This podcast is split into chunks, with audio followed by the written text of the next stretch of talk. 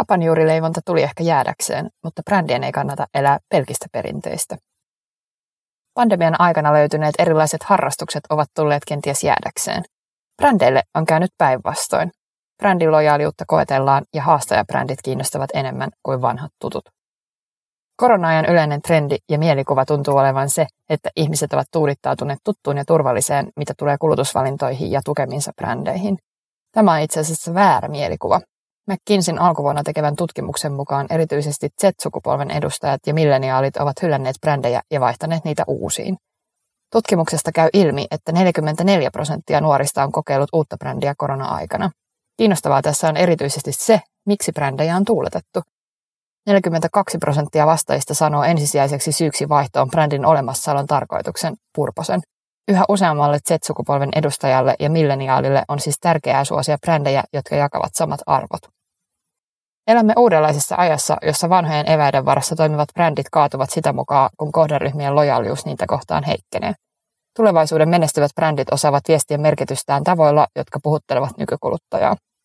Tätä ei voi enää ohittaa. Kuluttajat vaativat brändeiltä yhä enemmän ja brändien on otettava kantaa vastatakseen uusien sukupolvien odotuksiin. Sama on nähty myös Suomessa. Ellunkanojen rytmihäiriöbarometrin mukaan 77 prosenttia suomalaisista ajattelee, että kasvavien sosiaalisten ja ekologisten ongelmien takia brändien pitää olla mukana ratkomassa yhteiskunnan suuria uhkatekijöitä. Relevantit brändit ratkaisevat arjen ja maailman ongelmia.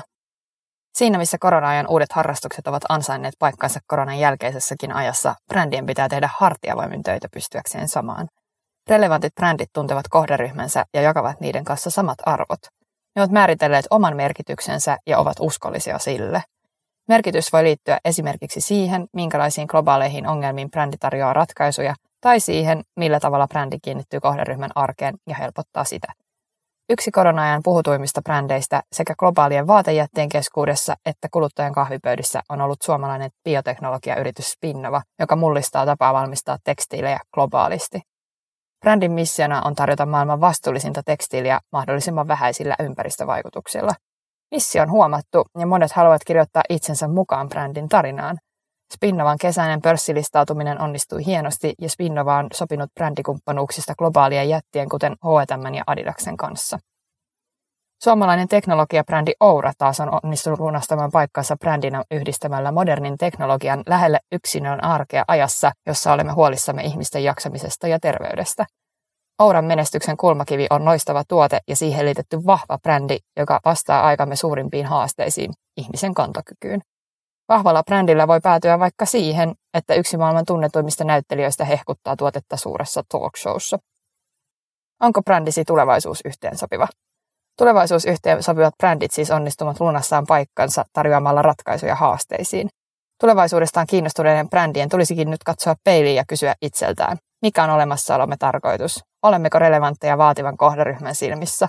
Onko brändimme vastaus maailman haasteisiin vai itse asiassa osa ongelmaa? Ainoastaan varmistamalla oikeat vastaukset näihin kysymyksiin voi olla se brändi, johon kohderyhmä haluaa vaihtaa ja jonka mukana pysyä nyt ja uudessa normaalissa.